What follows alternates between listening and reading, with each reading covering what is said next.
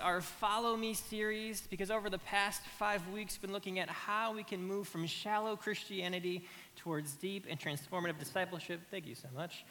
And we've been looking at different marks of healthy discipleship. And so today we're going to look at our final mark of leading out of vulnerability and weakness. And I don't know about you, but for myself, I was raised in the church. I grew up in the church, and I've learned that one of the most difficult places to be vulnerable is at church, right? Anyone else experienced that before? And the question that becomes why? Why is it so hard to be vulnerable in the place where we should be the most vulnerable, right? And a reason for that is because at church, we're all on our best behavior, right? We try to make it look like we have it all together. You know, we don't talk about how on the way to church this morning we got in a big fight on the car ride here, or how all the mistakes we made this past week. Because we're supposed to be people who are continually being made and transformed to the image of Christ. But, you know, as we read scripture and we examine Jesus' life, we try to say, okay, this is what Jesus does, this is what we should do. I haven't found a time in scripture where I've seen Jesus riding on his donkey and getting upset because someone was going too slow. But yet here we are again, you know, driving in the car, whispering words under our breath that I can't say from the pulpit because someone is going 10 under in the fast lane, right? So, if we're being honest, most of us here are probably in the same boat. We have real questions, real issues, real situations that we are trying to work through. Areas of weakness that, if we were being honest, that we wish we could change. You know, when I was a kid, I felt God calling me to be a pastor. And as I grew older, that never changed. I took opportunities to serve at church and, and got involved in ministry, and, and here I am now.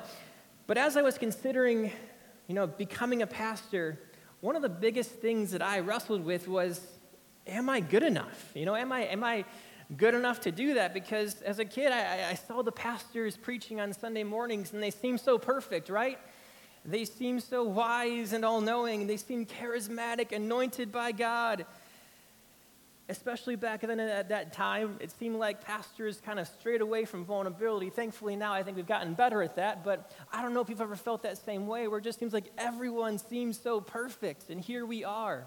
And so we come to church on Sunday mornings and we have this feeling that we have to pretend that everything is okay, that our relationship with God is growing, that there aren't any problems at home or the workplace. And I'm sure that there are some of you here who don't have many major issues going on right now. Life is going good, and that's great. But I also know that there are some of you here who maybe are going through some tough things. And regardless of which category you may find yourselves in this morning, as human beings, we all have insecurities and areas of growth that we wish we could grow in, right? And one thing for sure is that we don't like to admit when things are wrong in our lives. Society has wired us to protect ourselves and to not show weakness.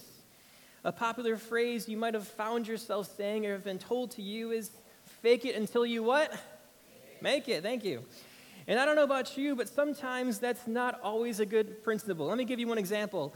When I was a, freshman in college, I had the opportunity to intern at Grand Rapids First with the kids pastor there, Pastor Tim, or he was at the time. And one of my, basically what I did there was I did whatever he needed me to do. So, you know, any task, it was my job to do. And one of my first tasks that I had to do was basically paint the backdrop of the kids' uh, stage set. And at that point in my life, I really hadn't painted much of anything in my life. I'm not an artist, I haven't really painted much at all. And so I figured, you know, okay, this is going to be fairly easy. So, you know, I brought some clothes that I could get dirty and when you're painting.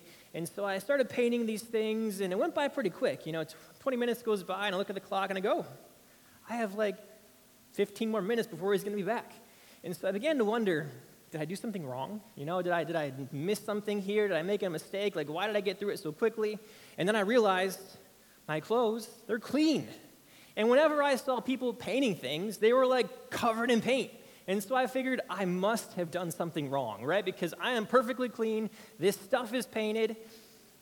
What did I do wrong? And so I decided, you know, I have 10 minutes maybe I should just, you know, put some paint on my pants, maybe put a little bit on my shirt, you know, just to make it look like I worked hard because clearly I missed something, right?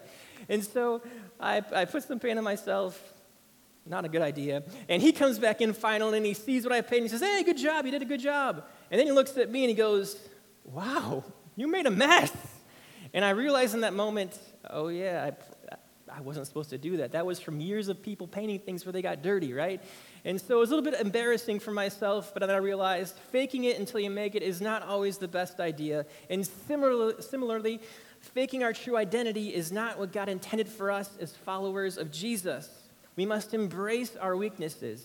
And, but I recognize that for all of us here, it's not always easy to do because living a life that embraces weakness and vulnerability, it runs contrary to societal expectations. You know, society says to do more, gain more, make more, be successful. But embracing weakness and vulnerability, it exemplifies the way of Jesus. Now, let me be clear that doesn't mean that we get rid of everything we own and, and go live in a, in a shack in the woods with the simplest of necessities, although some of you here might enjoy that. Any Ron Swanson's in the house, that's not me. But rather, it is embracing the life that Jesus encouraged his followers to lead. And it doesn't feel natural, but it leads to true contentment and embraces the imago Dei, or the image of God within us all. And it also reflects to the world the way of Jesus as it demonstrates what a life transformed by Jesus looks like. And so today I want to look at Jesus' life and how he embraced weakness and vulnerability. And then, with that frame of reference, look at what happens when we don't embrace the way of Jesus. And then, once we have those two contrasting ideas, we'll look at how we can paint a new picture within the church of how we can embrace weakness and vulnerability that positions us to, um, to better receive all that God has for us and to better minister to those around us. Because even the person who walked blamelessly on the earth also acknowledged his weaknesses and led out of vulnerability. And so I want to look briefly at a few moments in Christ's life where he demonstrated weakness and vulnerability for us. And what I find kind of ironic and somewhat astonishing about Jesus is, you know, we call Jesus king. You know, we ever hear the song, All Hail King Jesus? But his life in earthly terms was far from royal. And I love what Pete Scazzero writes in Emotionally Healthy Discipleship. It's the book kind of we kind of based this series off of, and he, it describes Jesus' life as this. Let me read it to you real quick. God came to earth not in, a not in a flashy show of signs and wonders, but as an infant boy born into poverty and obscurity. After living as a refugee in Egypt, he returned to grow up in Nazareth, a backwoods town a long way from the big city. He waited 30 years to begin any public ministry, and even then, refused to do miracles on demand or overwhelm people with his brilliant intellect. His ministry was small and almost invisible by the world's standards. Throughout his ministry, Jesus exercised his power carefully so as not to manipulate or force people into following him. He revealed just enough of himself to make faith possible, but hid just enough of himself to make faith necessary. And I love that summary of Jesus' life because if we were to put ourselves in the shoes of the Jewish people who lived back in Jesus' day, they knew what the scriptures promised, right? They had hoped that God was going to send this Messiah king, a rescuer, to restore their power and place as a leading nation, rather than continuing to live as subjects in the Roman Empire. So when word began to spread about Jesus and the things that he was doing and the following that he was building, people began to wonder is this the guy that we've been waiting for? The person? Now, Jesus' disciples, they seemed to be pretty certain about that, right? They knew that Jesus was the Son of God, the one that they had been waiting for. But for both the disciples and those questioning whether Jesus was truly someone special, he operated in a way that was contradictory to their expectations of what that special someone might look like. And the same would probably go for us here today if we were to be honest. If I were to ask you to describe a king, You'd probably think back to, you know, your world history class in high school or college or whenever you took that. And you might think of, you know, King Louis of France or King Henry in England or Alexander the Great. Some of you may even say, you know, King James of Cleveland, Miami, and LA. I would say I prefer Jordan, but that's a debate for another time. And if you're like, what is he talking about? It's a basketball joke. I apologize. But the question becomes, you know, what do monarchs and royalty have in common? Well, they have wealth, power, a strong military. But regardless of those traits, those were probably what the first century Jews were probably looking for in their Messiah. And I'd even argue that Jesus' disciples, before the crucifixion, they were probably expecting Jesus to lead some type of political revolution, an attempt to rise to power.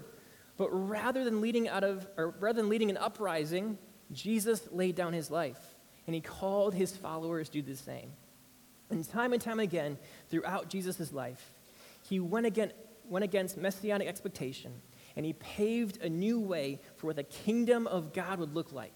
Not an earthly, temporal kingdom that rises to power and flames out when the leader reaches their apex, but an eternal kingdom that transcends our human understanding by building its foundation on love and demonstrates its power through compassion, grace, and peace.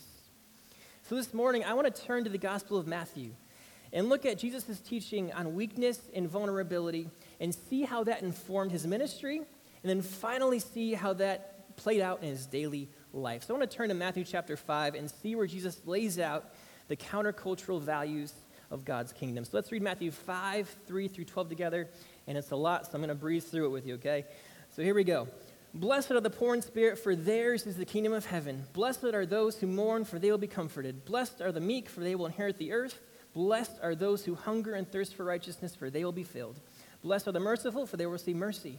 Blessed are the pure in heart, for they will see God. Blessed are the peacemakers, for they will be called children of God. And blessed are those who are persecuted for the sake of righteousness, for theirs is the kingdom of heaven. And blessed are you when people revile you and persecute you and utter all kinds of evil against you falsely in my account. And we'll stop there. And this passage is fascinating because it completely reverses the values observed in society back then and even today. Because those kingdom values, values we just read, they commend the people who our world would describe as losers, as weak, as unsuccessful. But the Beatitudes call those who follow Jesus to stand out as different from those around them. You know, where the world calls for a ruthless pursuit of a ruthless pursuit of, of self-seeking, of selfishness, of, of putting ourselves first, the way of Jesus tells us that we are to f- pursue him out of love, out of peace, out of compassion. And you know, the world, the world worries about whether we're winning or losing, but the way of Jesus is not concerned about winning or losing, but with how well we are loving. You know, following Jesus means that we're willing to choose to lose sometimes if it means that we can love someone well. Living the way of Jesus, it's not always easy because it doesn't define success. The world does success the way that, we, that, that Jesus does. But quite frankly, success through the lens of the world has been ingrained into us from a young age, right? It's hard to shake, and it's not all bad. I learned, I learned how to work hard from the ways of the world, right? But true purpose and contentment will never be found into the success of the world. It'll only leave us wanting more. I mean, just look at the rich and the famous in our world. They can literally have anything. They can buy anything they want to, right? You, we, and we see this every day. We see them buying more, doing more, getting more. I think back to the beginning of this year when there was that billionaire space race between Elon Musk and Jeff Bezos, and they're trying to be the first one to space and send celebrities to space, and you're just kind of wondering, what are you doing with all that money? Like, can I just have a, million dollars or something? Like, I could use that pretty well. Um, and it seems like they just can't get enough. They want more and more. Like, they just aren't happy. And the reason for that, I believe, is because contentment is only found through the way of Jesus, living God's way. It may seem foolish in the ways of the world, but when all is said and done, the world can't comfort, it cannot give inheritance, satisfy, show mercy, or call you their child like God can. You know, the way of Jesus, it's different, and it will feel wrong at first, but it's the only path to that true joy. And it starts by accepting our weaknesses and be willing to make ourselves vulnerable, vulnerable because the only way that we can accept God's goodness is if we're willing to admit that we need Him to be our strength when we are weak. It requires us to be vulnerable with ourselves and acknowledge that we need His help to, and guidance and grace in our lives. And so to truly follow Jesus means being willing to humble ourselves because anything less than that comes up short. It doesn't mean that we have to be perfect, it just means we have to accept that we aren't and trust Him who is. And so we see Jesus' is teaching on the values of God's kingdom, but we also see it demonstrated through his ministry. Let's turn to Matthew 19 real quick. And in Matthew 19, we see every children's pastor's favorite passage, which reads this The children were being brought to him in order that, they may lay, that he may lay his hands on them to pray. The disciples spoke sternly to those who brought them, and, but Jesus said this Let the children come to me, and do not stop them, for it is to such as these that the kingdom of heaven belongs. And this interaction, it seems like a simple one, right? The disciples, I think I can say this word with you and not the kids. The disciples were being kind of a jerk, right? I can't say that in kids first. I might get in trouble.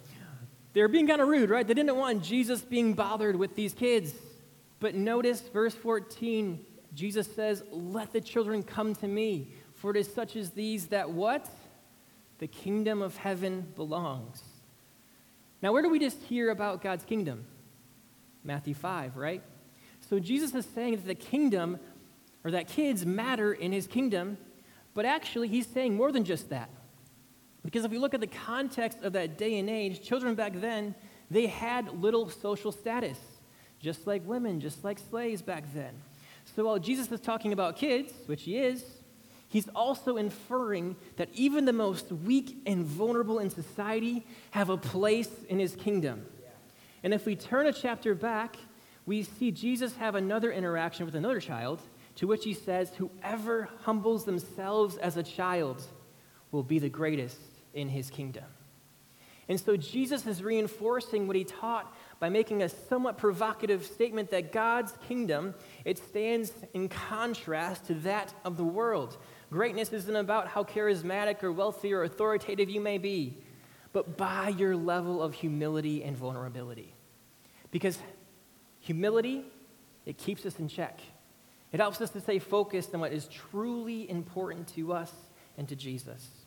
And we see it again in Matthew chapter 21 of the triumphal entry.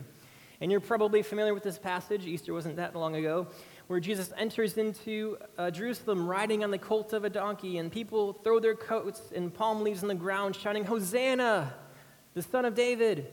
And it's up there in the screen, you can read it, but we're not going to. But if you were to go further into verses 10 through 11, the writer explains that Jesus rode on a donkey to fulfill Zechariah's prophecy. But what's interesting is that Zechariah's prophecy, it's actually based on the story of David's return to the city after he defeated Absalom's rebellion.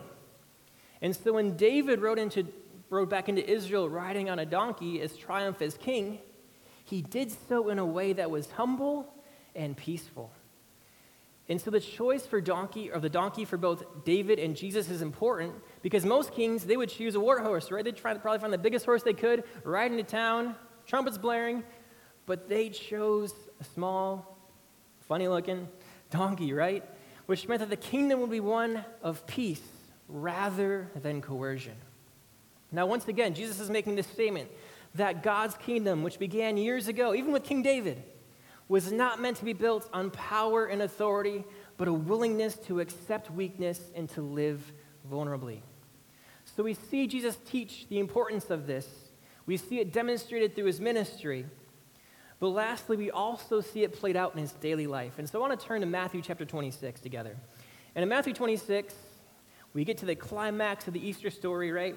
Where Jesus heads to the garden with his disciples to pray. And I want to read verses 36 to 39, which says this then Jesus went with them to a place called Gethsemane, and he said to his disciples, Sit here while I go and pray. He took, his, took with him Peter and two sons of Zebedee and began to be grieved and agitated. Then he said to them, My soul is deeply grieved, even to death. Remain here and stay awake with me. And going a little further, he threw himself on the ground and prayed, My Father, if it is possible, let this cup pass from me. Yet not what I want, but what you want. And so when we read this passage, it comes off quite surprising because we see a side of Jesus, at least in terms of the book of Matthew, that we haven't seen before. Because up to that point, Jesus has always addressed his death with a sense of hope and purpose. But here we see Jesus wrestle with deep emotional turmoil to the point of essentially asking God, Is there any other way? And so Jesus was truly wrestling with what was to come. And we see God Himself express weakness in that moment, express vulnerability in a genuine way. And this is not just my speculation, but the fact that the gospel writers include this in their writing shows how profound and meaningful that moment of vulnerability was to them and to those who would read it from years to come. You know, perhaps the reason it's there is to show that Jesus led differently. You wouldn't imagine seeing a government leader express themselves publicly in the way that Jesus was in that moment. But here is Jesus demonstrating what the kingdom of God looks like. Now, does that mean that we just go and destroy our filters and walk around like a wet mess, being completely open? No. But it does mean that we be open and honest with others, right? Especially with fellow brothers and sisters in Christ, because in that moment, it seems that Jesus needed community. He needed his closest friends. It's why he brought the disciples along. Now, unfortunately, you know the story, they couldn't stay awake, and it foreshadowed what was to come when they betrayed him or didn't betray him, but they kind of left him on his own. But regardless, it demonstrates to us that vulnerability within community is essential for spiritual and emotional health. Our weaknesses are not meant to be our own burden, but shared with those that we love and trust. The world tells us to be careful with who we trust, to hide our true selves. But the way of Jesus encouraged us to depend on those we love for encouragement and support, and then it calls us to respond to the needs of those around us that He has surrounded us with. So, to sum up what we've observed in Matthew so far, the disciples, they were looking for, and the Jewish people, they were looking for a Messiah in the shape of this warrior king to build an earthly kingdom but Jesus came as a humble servant, making the greatest act of humility and selflessness anyone can make to the point of laying down his life for all of us. And through his selfless act, he paints a picture of God's kingdom, which stands apart from the world as it embraces weakness and vulnerability. But unfortunately, it's easy to lose sight of the, what Jesus taught, and it's easy to get caught up in the world's definition of success and I would beg to argue that the times of the church has struggled throughout history is when the church has lost sight of the way that Jesus led out of and led instead out of power and authority and selfish ambition, rather than Jesus' way of weakness and vulnerability. And so I want to give you a few quick examples of this, but first I want to establish a few principles before I do. Because number one, no matter how much we mess up or lose sight of kingdom values that Jesus taught, God's church will always prevail. God has used flawed people to accomplish his mission time and time again. And that's good news for me because I know I'm not perfect. Hopefully, you guys, maybe you guys aren't too, I don't know. And number two is this that the times throughout history when the church has lost sight of the way of Jesus, more times than not, their intentions were probably pure. But rather, the ways they went about that were through earthly measures rather than the ways of the God's kingdom. Does that make sense? So I don't want to give you some examples and say, these leaders are terrible people, they're evil, they're bad. Most likely they were just misguided. Because no one is perfect, perfection isn't the goal. Our goal is to be led by the Holy Spirit as we do our best to embrace kingdom values. And so these examples, good things still happened, God still moved, but barriers to the gospel were also established as an outcome of faulty perspectives. Let me give you just four quick examples of times when the church has lost sight of kingdom values, and then we'll wrap things up. So, number one was the Roman Emperor Constantine. Anyone know about Constantine, what he did? So, uh, Constantine, he was the Roman emperor, and he established Christianity as the official religion of Rome. He, he had a great conversion, started following Jesus, which was a pretty big deal because back in that day and age, if you read the New Testament, we see that the first church, they struggled with the Roman Empire so many times. They faced persecution. You see Apostle Paul in jail, other apostles go through different difficult things. And so Christianity back then, it still stood opposed to these Roman values, beliefs, and religion. So you would think that this change would be a good one. And in some ways, it really was. It created an atmosphere where Christianity would, could flourish and have no fear of persecution. That's great. But it also meant that some of the kingdom values that Jesus taught became watered down and forgotten because Constantine, he waged war in the name of Christ, ignoring Jesus' commands to be a peacemaker. Because Christianity was the law of the land, many people facetiously identified as Christian because it meant that they could get some economic gain and societal privilege. So, was it all bad? No, definitely not. But with that power came a tension that arose and challenged the way of Jesus. Let me give you another one the Great Schism. Out of the Roman Christianity came the rise of two churches the church in the east, the Orthodox Church, and the church in the west, the Roman Catholic Church. And at first, these two churches, they tried to live in unison, right? But after time, tensions began to rise, doctrinal differences came about, and the Eastern Church said, We don't like the Pope anymore. We're not a fan of that guy. And then there were also growing socio political differences between the East and the West, causing these two churches to essentially split and break apart leading to a tension between the two that exists even to this day, all due to a struggle for power. Look at the Reformation in the 15th century. You know, due to a variety of different factors, corruption began to spread in the Catholic Church. Individuals within the church, they desired to address some of those concerns. Reformers like Luther and Calvin began to call for change, which is great. But the call for change soon led to a full fledged split which led to the establishment of many different denominations, paving the way for kind of where we're at today, right? Where you have churches in every corner, different names, different places. And of course, the church back then, it needed the reform. You know, Catholics would probably admit we made some big mistakes and we needed the reform. But even though there was some good that came out of it, it did lead to a lot of disunity in the church that we see even to this day. I want to give you one last example, and it's a recent one that I like to call the cultural divide. And many of you remember a time when Christian values were widely accepted, everyone went to church, media seemed to be more, media, or media seemed to be more family friendly. And around the 1970s, secular ideals began to become more widely accepted.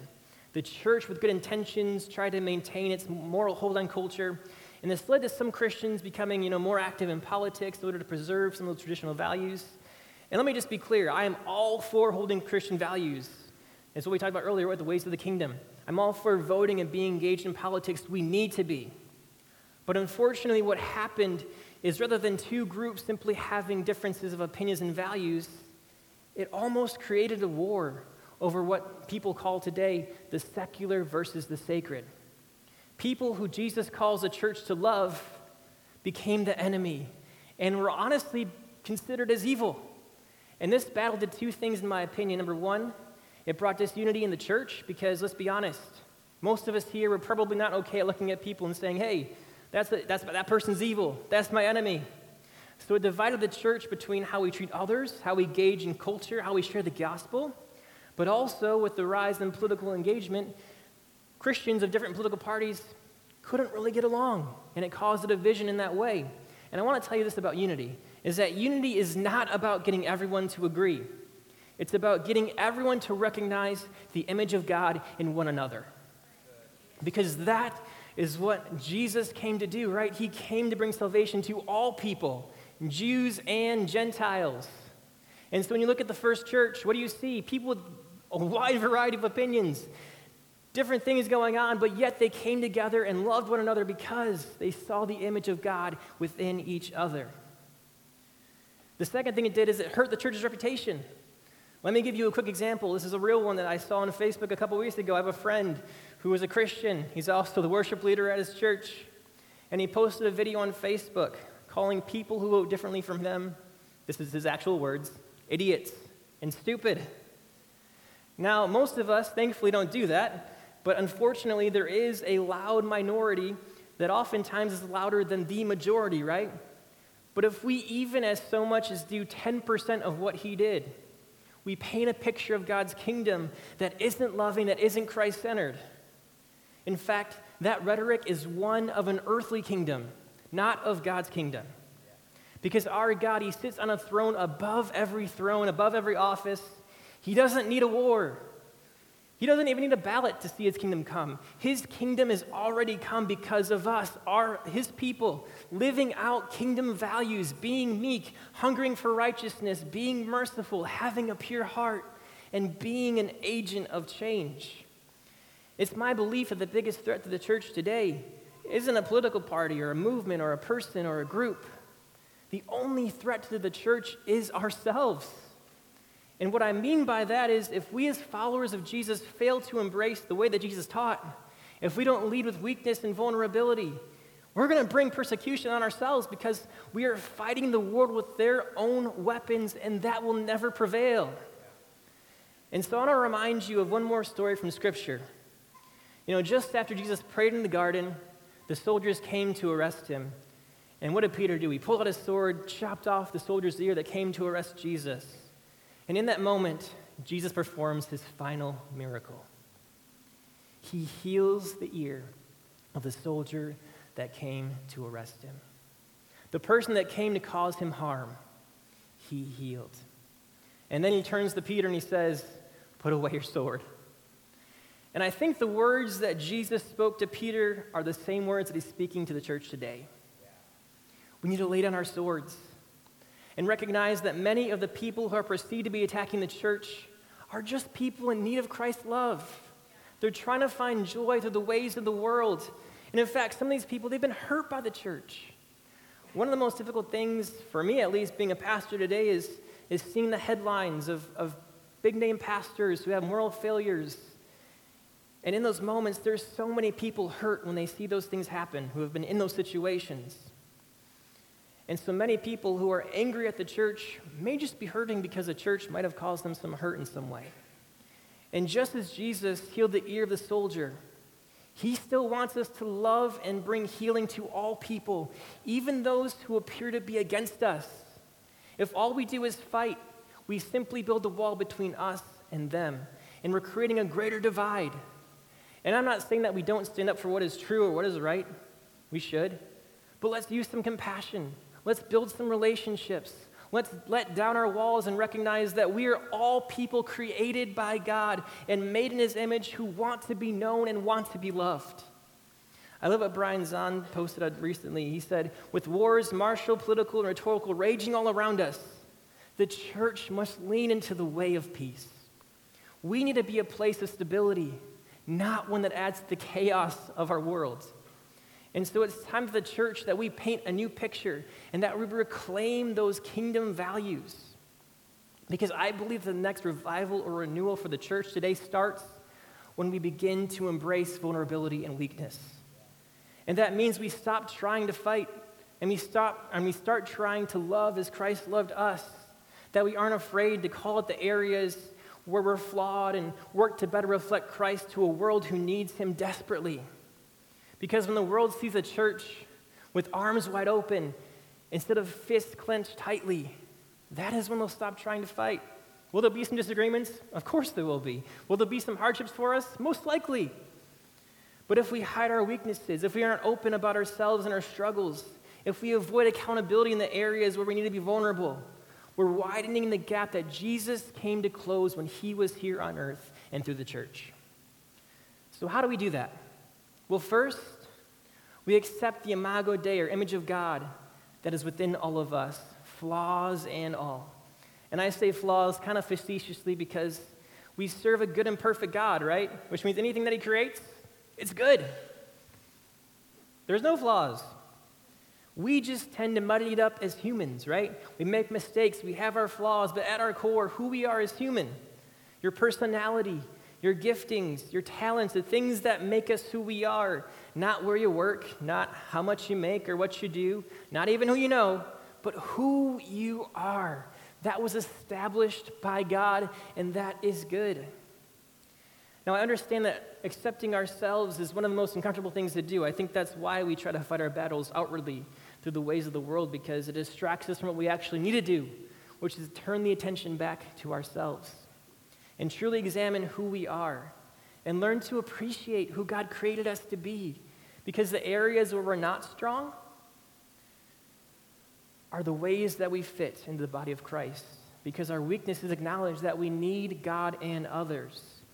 Because that brings us to point number two is that we need to recognize that we need community. Because our strengths and our weaknesses, especially our weaknesses, they paint a picture of the body of Christ because the area where I'm weak, you may be strong in. And together we can support one another and share the gospel in a way that is healthy and whole. And so once we learn to accept our weaknesses and become vulnerable with ourselves, it becomes easier for us to be real with those that are around us. And like I said earlier, that's what the world needs. It needs to see the church being genuine in itself, loving one another, acknowledging the image of God within ourselves and one another. And that brings us to number three that all people are made in God's image, and it's our job to help them to see it, to share God's love, to help them to see that they were made in God's image, created by Him, worthy of love. And so I'm encouraged this morning because we are going to be a church that does that. We're going to admit our faults. When we mess up, we're going to apologize. We're going to love unconditionally as Christ does for us. And we're going to ascribe ourselves the kingdom values and see God's kingdom come here on earth as in heaven. And so I want to end today with a question. And the question is this What are you uncomfortable with? What is the flaw that you've been avoiding? And it could be a genuine area of weakness or it could be a lie that's been spoken over to you by someone in your life. But I would encourage you to jot this question down, maybe take a picture of it, pull up the YouVersion app and save it, because I would encourage you to, to keep this question in the back of your mind this week and to begin to wrap, grapple with what are the areas in my life where I need to grow? What are the areas that I'm not so confident about? Because healing comes when we can begin to sit and really feel and deal with the emotions that are connected to that. Because let me, let me my guess is it's not going to be fun, it's not going to be comfortable. But when we begin to wrestle with that and acknowledge that and accept that, that is when healing can begin. And so I'd challenge you to think about this question, ask this question throughout your week, and really, really deal with it. Really feel how it makes you feel when you think about that flaw or that area of weakness. And then I want you to pray this prayer, and I'm going to close this prayer today. But the same thing, you could, you could take a picture of this prayer, write it down, pull the version app and find it. But I want to close with this prayer today, and then Pastor Dave, you can come. But let's pray together. Dear God, thank you for creating us in your image. We are fearfully and wonderfully made. We apologize for questioning your workmanship. Help us to embrace who you created us to be. May we accept our weaknesses and live vulnerably with others so that you may be glorified and your kingdom may come. Amen. Amen.